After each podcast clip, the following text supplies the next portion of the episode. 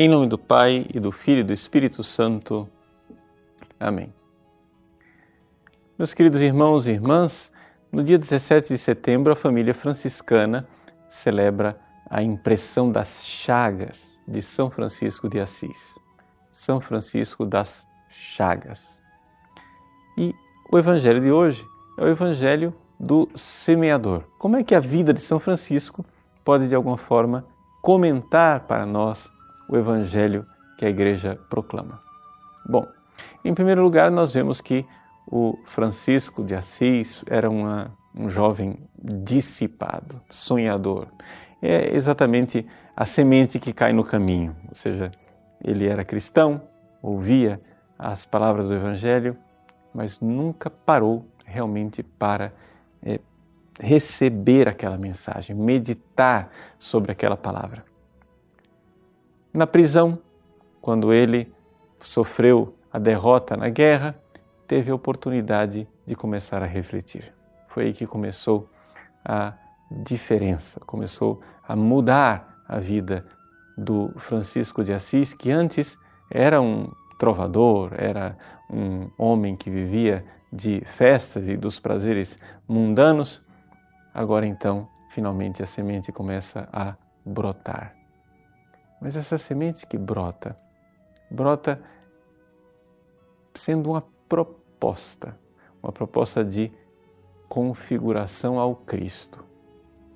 Quando São Francisco de Assis ouve o Cristo crucificado que lhe fala, ali nós vemos uma mudança. O rapaz que antes não queria saber de dor e de sacrifício, finalmente começa a sofrer por amor ao Cristo. Eis aí a semente que caiu no pedregulho e não aceita né, o sofrimento, agora o Francisco aceita o sofrimento, se configura, aceita a cruz de Cristo, quer verdadeiramente sofrer por amor a Ele e começa a amar Jesus. Mas não para por aí. Depois nós temos a semente que é sufocada pelos espinhos, ou seja, as preocupações do mundo, o Francisco rico, o Francisco cheio de bens, se desfaz de tudo isso, entrega tudo e desposa a dona pobreza.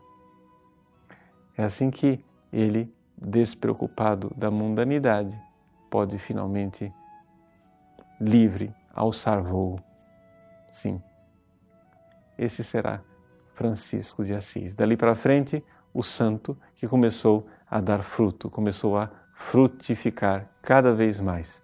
E tal foi o fruto de Francisco de Assis que contagiou uma multidão, uma multidão enorme de jovens, rapazes e moças na Europa que quiseram se dedicar totalmente a Deus e se entregar a Deus.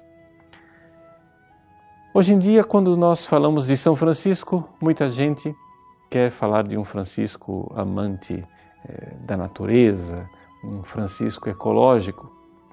No entanto, ele foi um crucificado, ou seja, um homem que se configurou a Cristo a tal ponto que as chagas do Cristo lhe foram impressas na carne. Nós, quando vemos aquele cântico de, das, das criaturas, o irmão Sol, o irmã Lua, etc. e tal, pensamos num São Francisco de Zefirelli, né, andando numa campina verdejante da Úmbria e ensolarada.